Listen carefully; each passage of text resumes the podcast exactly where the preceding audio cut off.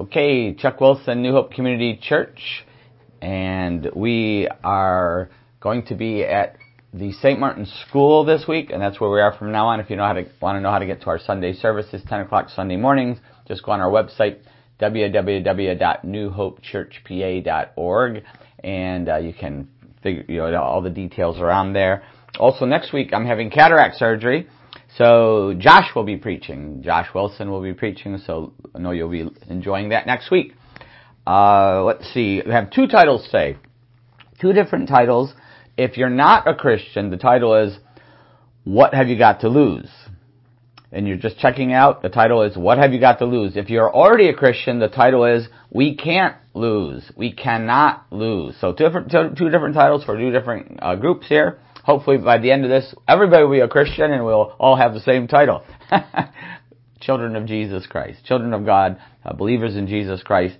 So, 2 Kings 7, 3 to 8 is what we'll be on.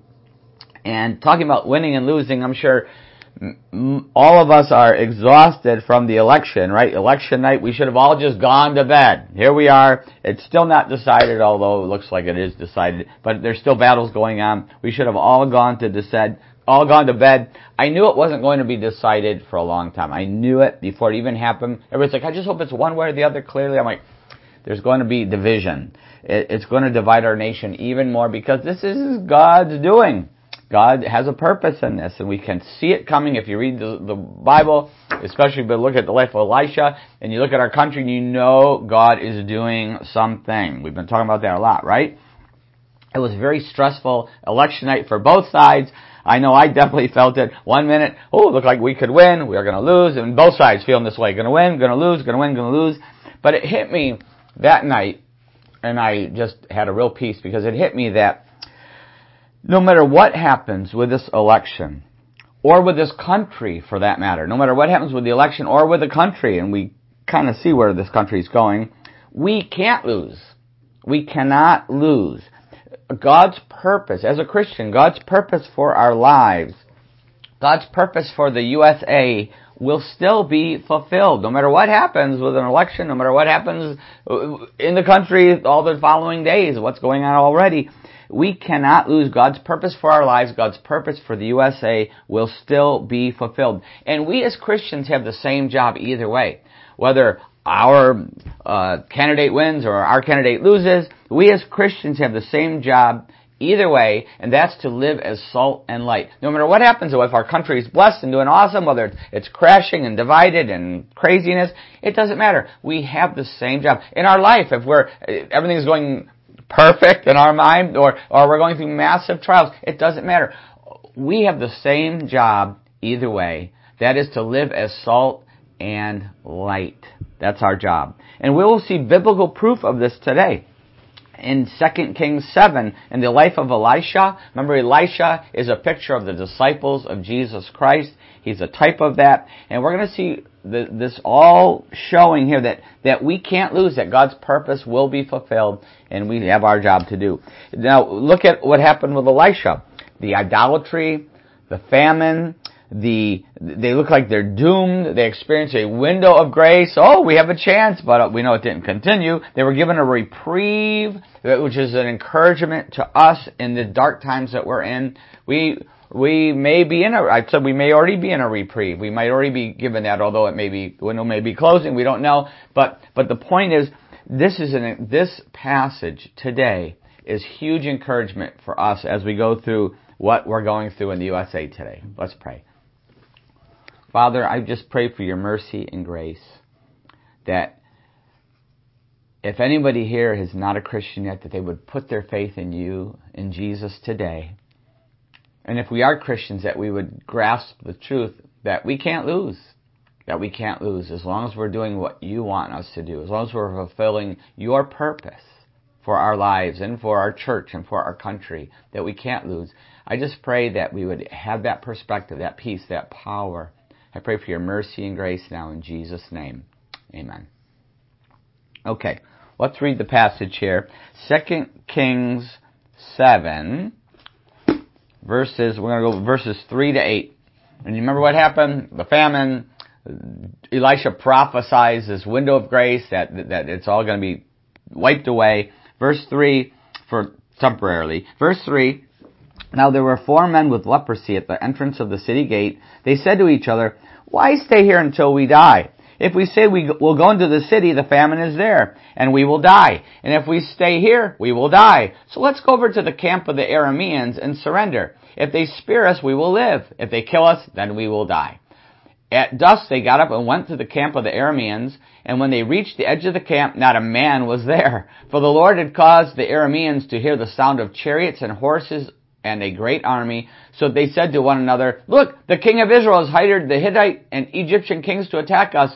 So they got up and fled in the dusk and abandoned their tents and their horses and donkeys, and they left the camp as it was and ran for their lives.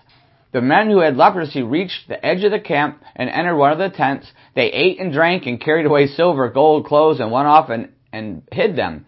They returned and entered another tent and took some things from it and hid them also. We're going to stop there for today. Don't miss next time. Next week, Josh preaching, but the next time after that, don't miss. Got some wild, lots of more of this wild story here.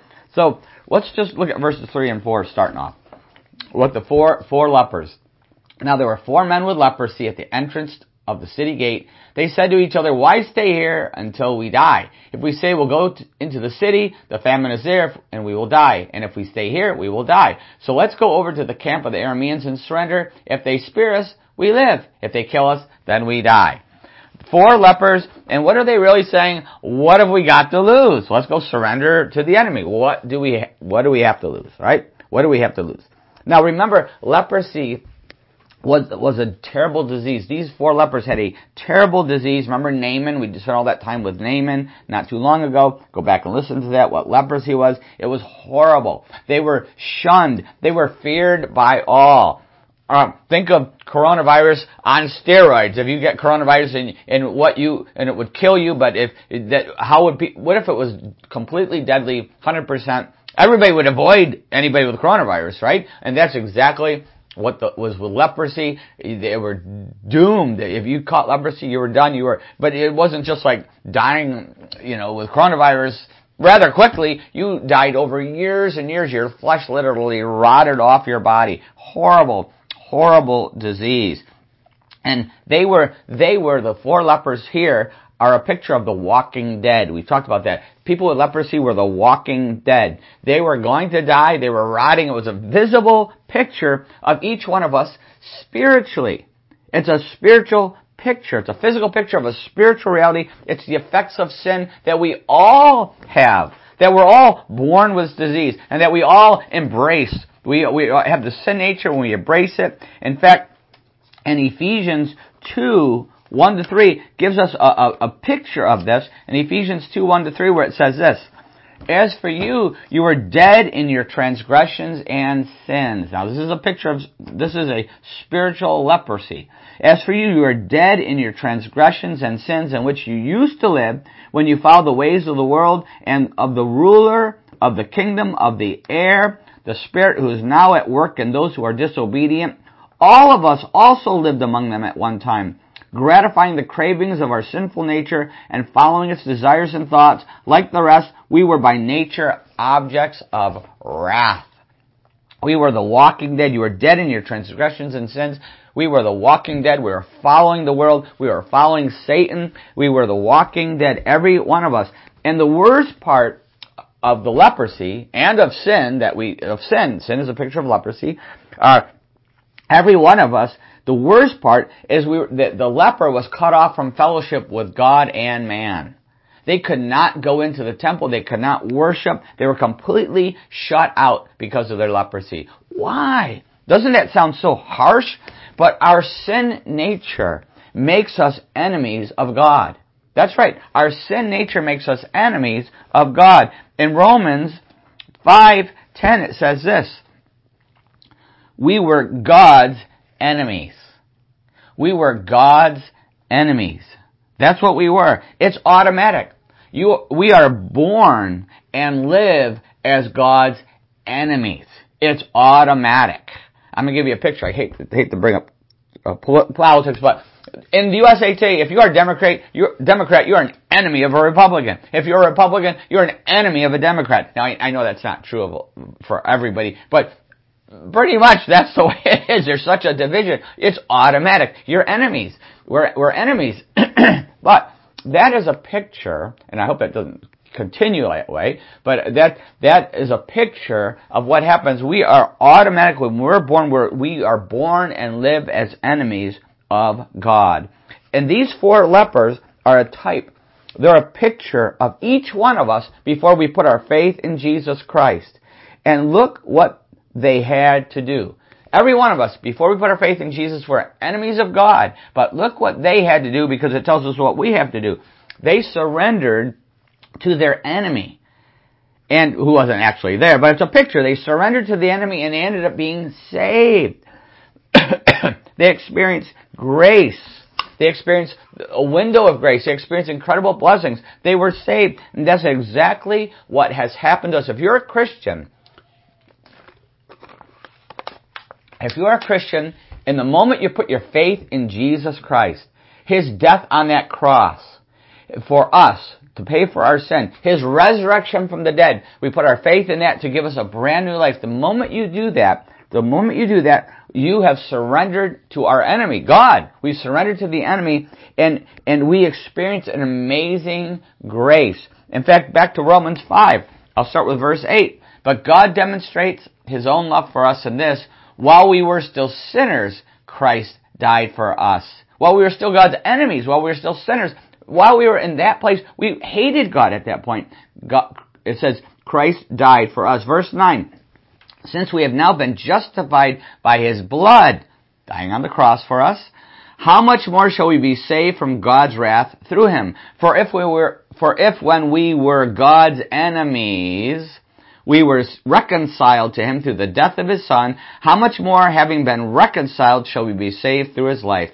Not only is this so, but we also rejoice in God through our Lord Jesus Christ, through whom we have now received reconciliation. We, we, when we put our faith in Jesus, we were reconciled to God. We were no longer His enemies because Jesus sacrificed Himself. He paid for our sin. He made a way for us to, to come, to, to come back to God.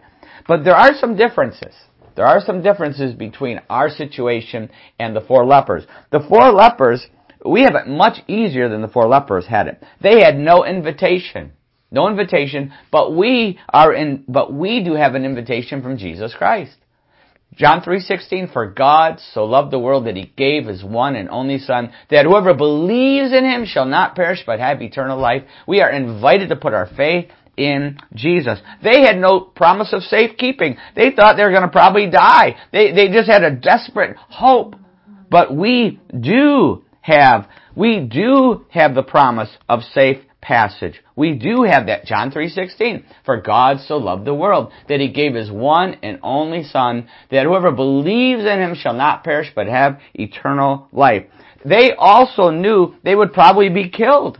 They were expecting to be killed. They're expecting to die. What have we got to lose, right? But we have the promise of life. We have the promise of life if we surrender to Jesus Christ. We already know we're going to be given life. For God so loved the world that he gave his one and only Son, that whoever believes in him shall not perish, but have eternal life. We, that's the difference. The, but these four lepers, even though they didn't have these promises and assurance like we do, they were desperate. They had nothing to live for. They were already going to die. They were the walking dead. They were rot, they were rotting to death, right? They were living death. But probably, in, in addition to that, they knew they were going to starve to death. Even before they rotted to death, they're going to starve to death. So they said, we're, we're desperate. So they said in verse, back to the, the passage here, 2 Kings 7, 3 to 4, it says, now there were four men with leprosy at the entrance to the city gate. They said to each other, why stay here until we die? If we say we'll go to the city, go into the city, the famine is there and we will die. And if we stay here, we will die. So let's go over to the camp of the Arameans and surrender. If they spear us, we live. If they kill us, then we will die. They were desperate. What were they really saying? What have we got to lose? What have we got to lose? And what's the answer to that? Nothing. they're facing death every direction. The only possible hope is by surrendering to the enemy. And this is a picture of every one of us, our spiritual lives. We are desperate. Before you find Jesus Christ, before you put your faith in Him, we are desperate. We're desperate. We have no hope. If you've never put your faith in Jesus, you have no hope. This country has turned away from Jesus Christ. We have no hope apart from Jesus Christ. This is a, a picture if if the, the, that we're desperate. And that's important to come to because we, until we get to that point of desperation and realize we've got nothing to lose, we won't surrender to Jesus Christ. The coronavirus has one positive. There's one positive that I see from the coronavirus. It has forced everyone to face this fact that we are desperate. It's forced everyone to face the fact that we could die at any time. Now it's always true. We could have a heart attack. We could get have a car accident. We could anything could happen to us. We could die any time. We're one heartbeat. We're one breath away from death. But everybody just kind of ignored that fact. But now we can't ignore it because of the coronavirus. We could die any time, and people have been freaked out. They are living in fear. They're desperate. They're desperate. Just like these lepers. These physical lepers, we are spiritual lepers, we are desperate. And I want to say to you, if you've never put your faith in Jesus Christ, do you realize how desperate your situation is? Do you realize that you're the walking dead? Do you realize that you're one breath, one heartbeat away from hell? Do you realize that? Do you realize that? And I want to say to you, surrender to Jesus Christ. What have you got to lose? Nothing.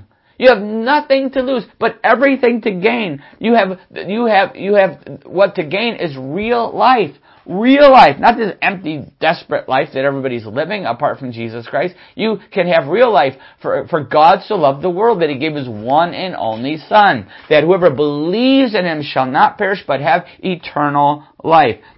If you you, we have, if you are not a Christian yet, I want to encourage you to take that step today. We're going to pray in just a little bit about and putting our faith in Jesus. If you've never done that, you have, you have got nothing to lose. What have you got to lose? Nothing. But you have everything to gain. You won't be losing anything, but you will gain a lot, including the promise that if you become a Christian, you can't lose. If you are a Christian, or if you become a Christian, you can't lose. If you're already a Christian, we can't lose. We can't lose. Do you need proof of that? Let's go right to 2 Kings 3 verse, uh, 7 verse 5. At dusk they got up and went to the camp of the Arameans. When they reached the edge of the camp, not a man was there, for the Lord had caused the Arameans to hear the sound of chariots and horses and a great army. So they said to one another, Look, the king of Israel has hired the Hittite and Egyptian kings to attack us. Excuse me. So they got up and fled in, in the dusk and abandoned their tents and their horses and donkeys. Lots of donkey heads are going to be available. Remember? Uh, they left the camp as it was and ran for their lives. The men who had leprosy reached the edge of the camp and entered one of the tents. They ate and drank and carried away silver, gold, and clothes and went off and hid them. They returned and entered another tent and took some of it took some things from it and hid them also. It, it, it's crazy. They, we can't, this is a proof re, that we can't lose. Remember the horses and chariots of fire? How did this happen? These men had surrendered to the enemy and now they found life. Picture of us surrendering to God and now we have life through Jesus Christ. But th- this, but if once we do that, we can't lose. And this is proof of that, that the, that there was horses and chariots that, that scared off the, the enemy army. That's a picture. Remember the horses and chariots of fire we saw back in 2 Kings 6, 16 and 17? I'm going to refresh your memory here. Verse 16, Elisha, they were surrounded by the, another enemy, remember that? And Elisha told them, uh, oh, I'm sorry, verse 16. Don't be afraid, the prophet answered those who are with us are more than those who are with them. And Elisha prayed, O Lord, open his eyes so he may see. And the Lord opened the servant's eyes, and he looked and saw the hills. Uh, uh, he looked and saw the hills full of horses and chariots of fire all around Elisha. Remember that story? We back if you didn't hear that one, go back and listen to that one. It's powerful too. But but there was horses and chariots of fire surrounding Elisha and his servant that were protecting them back when they were surrounded by the first army. Okay? And here we are another chapter forward, a whole other thing forward. The country is an even deeper problem. The whole, uh, Samaria is getting ready to fall. The nation of Israel, not Judah, Israel is getting ready to be wiped out, and and it's it's desperate, and yet the horses and chariots of fire are still there. In fact, they were always there. They are always there now. Look up. Can you see them? Maybe you can, maybe you can't. But can you hear them? Maybe you can, maybe you can't. But we can see what God is doing. We can see how He's using them. They're always there, even when things look desperate. Just like with Elisha. Even when things are desperate, the horses and chariots are still there. First time they're surrounded, this time a terrible famine, the king's gonna cut off his head. The chariots, horses and chariots of fire were still there, just the same, no matter what. So many, I see so many in our country freaking out over the election. Oh, it's cheating, it's this, it's that. Listen, it's been crazy for how many years here, freaking out. But listen, God is in total control. Yeah, there's a lot of things that we don't like happening. There's a lot of things morally we don't like happening. There's a lot of spiritual things we don't like happening. It, it looks desperate, but God is still in control. Well, this, we gotta do something. God could snap his fingers, horses and chariots of fire, they could handle it any time. Nothing can thwart God's purpose. You might be really upset about the election. You might be upset about the last election. I don't know where you're coming from. But I'm going to say this. As upsetting as it is to us personally, keep the perspective that we're surrounded by horses and chariots of fire and nothing can thwart God's purpose. Nothing. He could snap his fingers anytime, horses and chariots. He could, he, nothing can thwart his purpose with an election. Nothing can thwart his purpose in the USA today. Nothing can thwart his purpose in our lives. What's going on in our lives, with our job, with our school, with, any, with sports, with an injury, whatever it is. We may not humanly like what we're going through, but we know that God is in control. You get that? We might not like it humanly because we like a different outcome, whatever it is in our life. But we do know that God is in control. And that got, there's horses and chariots of fire. He's in control. And God opened, back with Elisha and the servant, God opened the servant's eyes and he could see what Elisha could already see. He could see horses and chariots of fire. But now he opens the Syrians, the Aramean Syrians, same, same thing, the, their army's ears. He opened the servant's eyes, but he opens their ears and he can hear them. He can hear the horses and chariots of fire. And they freak out and they run for, run for their life. Now, Elisha could always see and hear them. I don't know how he gets any sleep. you know, he buys put a spiritual, supernatural earplugs so he doesn't hear the horses and chariots of fire running around up there. But, but he, he could always see and hear them. That's why he had peace. He had peace when they were surrounded by this, this army. He had peace during the famine, the terrible famine that everybody else was freaking out and dying from. He had peace. Why? Because he could always see the horses and chariots of fire. He knew God was in control. And he, it, it, that, it's also why he could make this stunning prophetic promise that the floodgates of heaven are going to open. He could make that in spite of this famine and, and, the terrible war and it looked like everything was lost. He could still make this amazing promise that, that there's going to be a window of grace. Why? Because he saw the angels getting ready. He saw them getting their horses ready and the chariots ready and their armor on. He saw them stirring. He knew what was going to happen. And, and we need to have the same spiritual eyesight. We, we have the same protection and promises that Elisha had. If you have put your faith in Jesus Christ, you have the same exact protection said Elisha. Elisha is a type of the disciples. He's a type of us today. We have the same protection. We know from Job 1, 9 and 10, when, when, uh, when Satan's talking to God, he says, does Job fear God for nothing? Have you not put a hedge of protection around him and his household and everything he has? So we know we have this hedge of protection. We know we have it. Uh, but even now, as Christians, it's it's even more intense. We are now under the blood of Jesus Christ, and we know from Hebrews 1:14 that it says, "Are not all angels ministering spirits sent to serve those who will inherit salvation?" Angels are there to serve us, to protect us, to encourage us. There are spiritual allies that God uses. God uses them to, to, to help us. And, and if we have that perspective, we see it, if we keep that perspective that, that we have a hedge of protection, that there's angels all around us, and we have angels helping us. If we have that perspective, it's really not hard to see what God is doing. If we look with the eyes of faith, we can see what he, we can see what he's doing. Whether the, the election goes the way we want it, the election goes the way we don't want it, we can still see what God is doing. I can see it. We can see it. If we look with the eyes of faith, we can see that we are in a spiritual war. We're in a spiritual war. And somehow we and angels are, are fighting against demons. The fallen angels, we're fighting against them. Ephesians 6.12, for our struggle is not against flesh and blood, but against the rulers, against the authorities, against the powers of darkness uh, in the, in the heavenly realms. Oh, I'm going to read it. Uh, for, for our struggle is not against flesh and blood, but against the rulers, against the authorities, against the powers of darkness.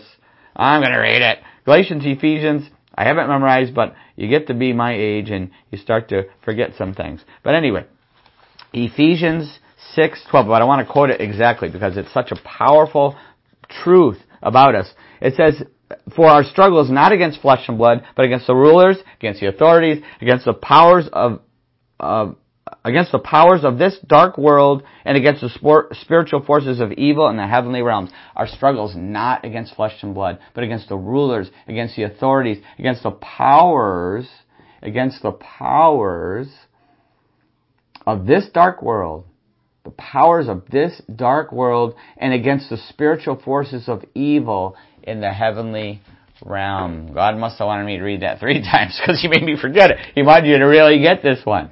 That's our struggle. That's our battle. It's like, reminds me of the book This Present Darkness. I don't know if you've ever read that. It was years ago, probably 30 years ago now it came out. But it's, it's being fulfilled in the USA today. It's crazy. Read it again. This Present Darkness. It's a picture. And also, The Ishbane Conspiracy by uh, Randy Alcorn is also really good. Shows a spiritual battle.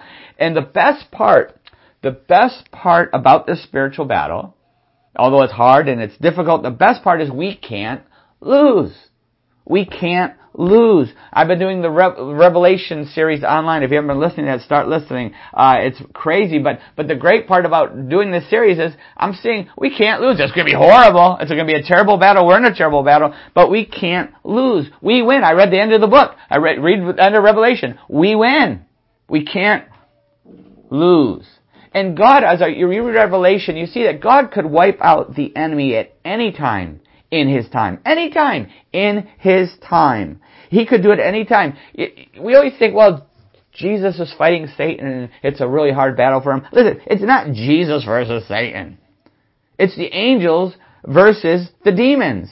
And hopefully we are on the side of the angels. Alright, hopefully if you put your faith in Jesus, you are. Otherwise you're a POW or you're even working for the enemy. You're working for Satan. But I hope you're on the angel side, Jesus side, but, but it, it's that, for some reason, God in His purpose has put us in this spiritual war, angels and, and, and, and humans together against demons. He's put us in this spiritual war to refine us, to test us, to grow us, to prepare us for eternity for some reason. But Jesus is not fighting Satan. Jesus could win any time. Anytime. Just move his little finger. You know, little finger. He could anytime. And he will when God's purpose is complete. Jesus will come riding down out of heaven on his white horse and put an end to all this madness. Here and and and and in, the spiritual warfare in the heavens. He's going to put an end to it. The only question is for us as Christians, what is God's purpose? What is His purpose? What is His, what is His purpose for our lives? The election. Our prayer should not be, God, please help my guy win, whoever that is. Help my guy win. That's not what our prayer should be, and I've tried to say, so, tried hard not to pray that prayer, although I've slipped a few times, I gotta admit. Alright, but, but, God, please accomplish your purpose for your glory. That's our prayer. Not our guy win, not me win here, there. Uh, God, please accomplish your purpose for your glory. Thy will be done. Your kingdom come. Your kingdom come. Your will be done. On earth as it is in heaven. That's our prayer. And it, and it might not be what we want on a human level, but it might, that prayer makes sure we're praying God's way. And it should be for all of life, not just an election. Every day, all of our lives, for our kids, for our uh, job, for our spiritual battles, for the refining, for a, a trial we're going through. God, it's not saying get rid of it. Accomplish your purpose for your glory. God, in my life, I want your will to be done. I want your kingdom to become, your kingdom to come. What is best for the U.S. as far as a country goes? What is best? Soaring stock market, the economy, the military, low taxes, having our guns. Yeah. What is best? What we think is best for the U.S. may not be what is best for us spiritually. If you didn't hear my sermon last week on prepare for uh, persecution, I'm two weeks ago, prepare for persecution, you know what I'm talking about. It may not be what is best for us spiritually, but our prayer has to stick with God, your purpose, your glory, your will. Your will. That's got to be our constant prayer. Not telling God what we want and claiming it, name it, claiming it. No, no, no. It's God. What is your will? What is your purpose? That's what I want. And remember two things as we're praying this prayer. Number one, there's two vital things to remember. I'm going to repeat them from the title. We can't lose. We can't lose. Even if it looks like we're losing, we can't lose. If, if we see with the eyes of faith and focus on God's purpose, it's impossible to lose to lose. And I'm talking about eternally. I'm talking about spiritually. It's going to get a lot harder in the USA today for us. It's going to get hard in the US. You read the book of Revelation, it's going to get hard for Christians. Really hard for Christians all over the world, even harder. Not easier, it's going to get harder, not easier. We need to keep this perspective that we can't lose. We need to hang on to the promises of God. Very important to, to grasp these promises, to, to meditate on them. Uh, there's many promises in God's Word to, to focus on them. And, and even when, and, and to, to believe in them, even when it looks like nothing's happening. Even when it looks like nothing's happening, something is happening. It's all around us spiritually. It's happening. Hebrews 11 13 says this, because this is a very important perspective for Christians to have. But in Hebrews 11, 13, it says,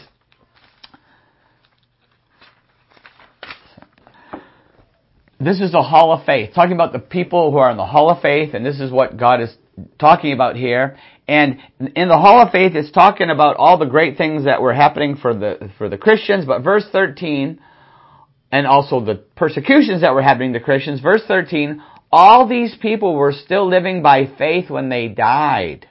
They did not receive the things promised. They only saw them and welcomed them from a distance, and they admitted that they were aliens and strangers on the earth.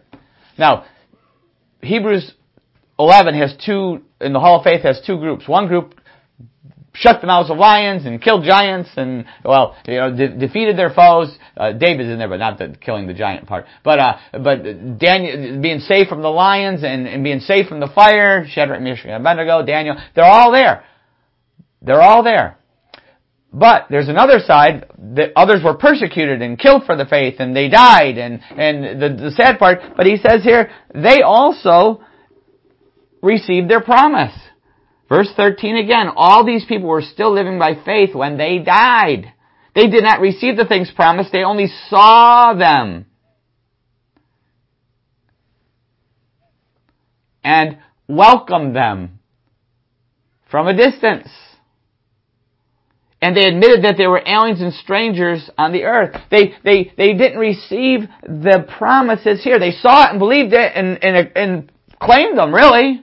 But they didn't receive them on earth. Why? Because they got them in heaven. They got them in heaven. They still got them. God's promises are never defeated. Even if it looks like we didn't get it here, we're going to get it there. They're never defeated, not even by death. Many of God's promises are fulfilled in eternity. Some, some are fulfilled here, some are fulfilled in eternity, but we hold on to those promises just the same. Death, death does not delete God's promise. I see here people, Christians all the time, ah, I guess this old God thing didn't work, faith thing didn't work. You know, I, I, I was living for God and my wife died, or I was living for God and my parents died, or, or, you know, something bad happened, and something bad happened and this whole God thing didn't work. My, you know, God, listen, God's purposes are not deleted by death.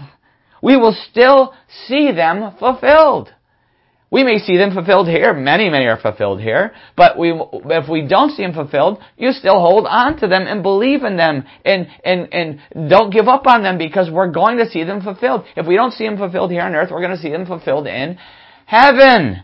Right after Hebrews 11 is Hebrews 12. Hebrews 12, after talking about all this, all that happened and all, the hall of faith and all the people that died before us, Hebrews 12:1. Therefore, since we're surrounded by such a great cloud of witnesses, let us throw off everything that hinders and the sin that so easily entangles, and let us run with perseverance the race marked out for us. Therefore, since we're surrounded by such a great cloud of witnesses, what is he talking about? Who's he talking about? The people, the saints who died before us, the Hall of Faith. They're still watching. And he uses a picture of an Olympic stadium event, and all the witnesses are watching and cheering us on.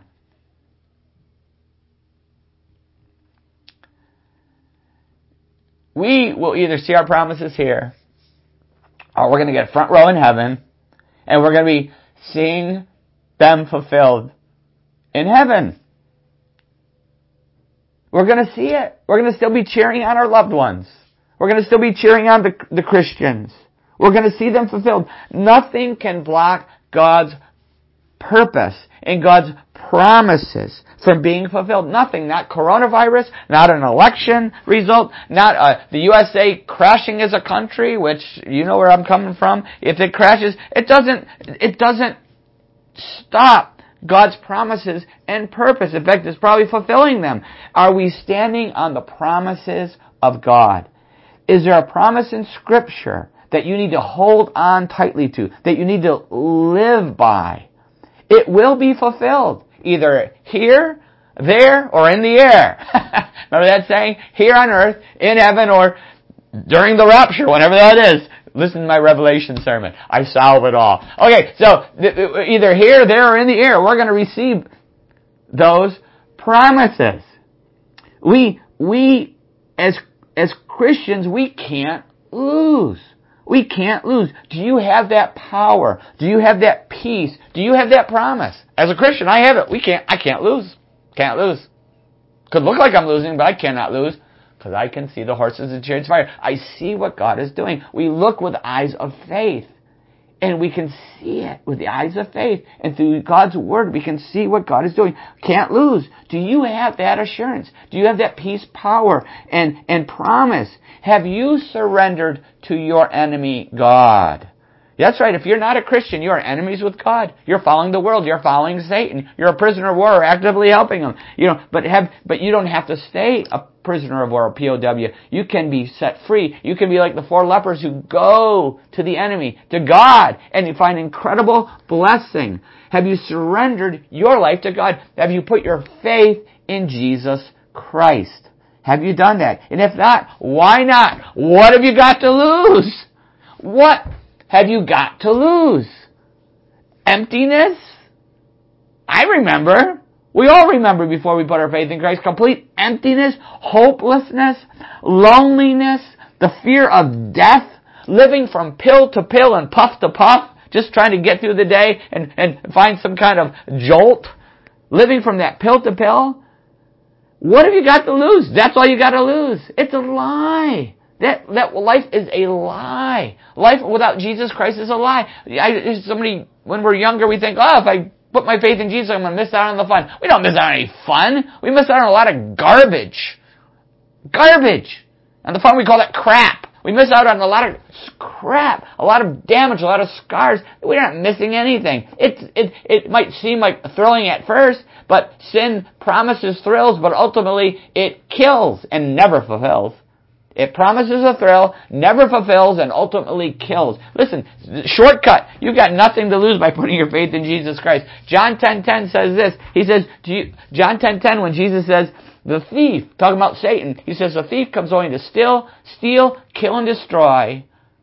Steal, kill, and destroy. If you're living uh, without Jesus Christ, that's all that's happening to your life. It's being stolen, it's being killed, it's being destroyed. The thief comes only to steal, kill, and destroy, but I have come that they may have life and have it to the full. To the full, fulfilling, fulfill. You, the, the, the real life. Do you want real life? Fulfilling life. Purpose. Peace power now and forever. You get it the moment you put your faith in Jesus Christ and it goes on forever throughout all of eternity. Do you want that life? You can have it right now. Back to Ephesians 2. In Ephesians 2 where it says, if I can find it, uh, Ephesians 2 verse 1. Remember I read it? As for you, you are dead in your transgressions and sins, in which you used to live when you followed the ways of this world and of the ruler of the kingdom of the air, the spirit who is now at work in those who are disobedient. All of us also lived among them at one time, gratifying the cravings of our sinful nature and following the desires and thoughts. Like the rest, we were by nature objects of wrath. We were going to hell. We were living out hell and we were going to hell. But, verse 4, but because of his great love for us. Because of his great love for us.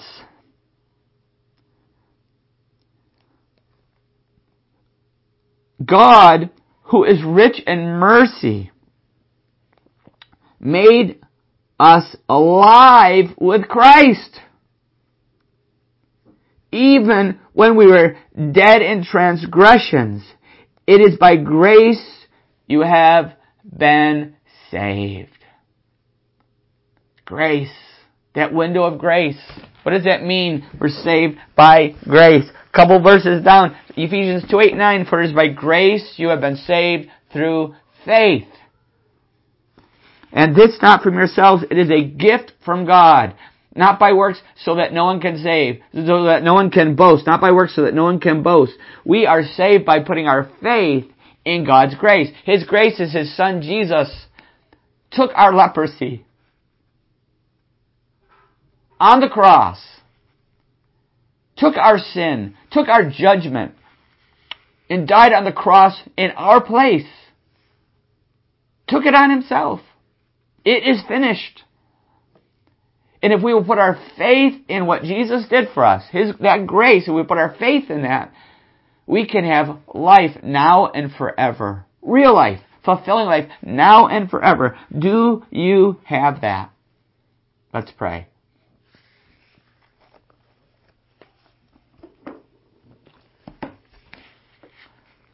Have you ever put your faith in God's grace? Have you ever put your faith in Jesus Christ? Have you ever given your life, surrendered your life to Him?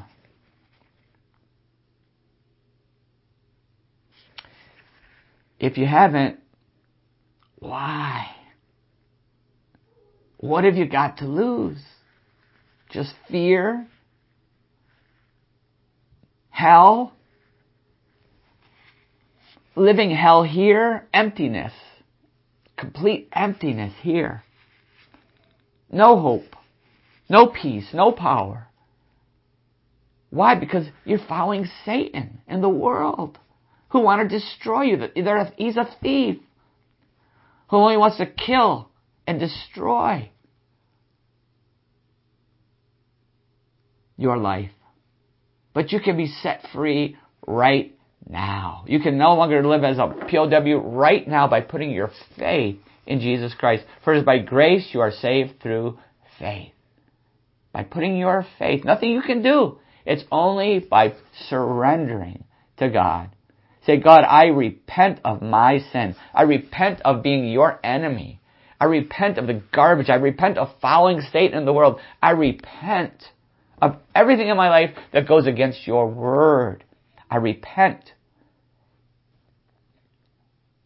I put my faith in Jesus my trust, my hope in Jesus. What he did on the cross for me, what he did through his resurrection. I put my faith and hope and trust in him. I give my life, I surrender my life to you, God. I pray that you will pray that prayer. I pray that you'll pray it from your heart. I pray that you will surrender completely to Jesus Christ. And if you have prayed that prayer, you do pray that prayer, something amazing has happened. You're no longer a leper. You're no longer a walking dead. You're no longer rotting spiritually. You're no longer dying physically and spiritually. You are now a child of God. You are now set free. You are now under God's protection and you can't lose. You can never lose because He will take you from here to there. Guaranteed. And if you have prayed that prayer, I encourage you to let somebody know. Maybe there's another Christian in your life or your family or friend. Maybe you know of a good church nearby. But if you don't, email me, nhcc at comcast.net, and I will help you get connected. If you're local, come to our church. We'll get you, we'll help you. But I want to encourage you to grow spiritually. Find a good Bible study. Find a good Bible preaching church. Gospel preaching church. For those of us who have already put our faith in Jesus, how is God speaking to us? Maybe we've been discouraged. Maybe we've been freaked out. Maybe we've been panicked over the election or panicked over the coronavirus, fearful. Maybe we've been living in that fear. But God has shown us today through His Word and what happened with Elisha. He has shown us that we can't lose. God could snap His fingers anytime. He, he's, whatever we're going through, there's a purpose. And He's trying to achieve His purpose in our life. And through us, His purpose. We can't lose. Father, I pray that every one of us would have that truth etched in our mind and in our heart that we cannot lose in Jesus. I pray that we would be able to see with the eyes of faith whatever we're going through. We could see with the eyes of faith. And if there's a promise we need to hang on to, we need to stand on a promise of your, one of your promises. We need to stand on those promises. Lord, I pray that you would just help us. Even if it looks like we die with losing, but we keep holding on, standing on the promise, believing that you will fulfill it, whether we're here, there, or in the air, we're going to see you fulfill your promises. I pray that in Jesus' name. Amen. I want to encourage you. I want to encourage you to, to take one of these two titles. What have, we, what have I got to lose? Or we can't lose. We can't lose. We can't lose. One of those, and I want you to put it on your phone or tape it over the TV, quit watching TV, put a big sign over your TV. Uh, you know, what have I got to lose? Or I can't lose in Jesus. I can't lose. Claim those promises. Claim those promises. And as you find promises in scripture, as you're reading your Bible, you see a promise, write it down. I got piles of them. I got, here's a pile I'm working, you know, working through right now, remembering promises, Bible verses, claiming them and believing them and living by them. I want to encourage you, even, I'm going to give you permission, even to get a tattoo. What have I got to lose on one arm and I can't lose on the other arm? Alright? If you if you're gonna get a tattoo, that's the only ones you can put on. Uh, what have I got to lose and I can't lose? Awesome, right? It's true. It's true. I want to encourage you to focus on that and meditate on that. And uh, next time we're going to get see some more exciting things here in 2 Kings 7. Okay? Have a blessed week.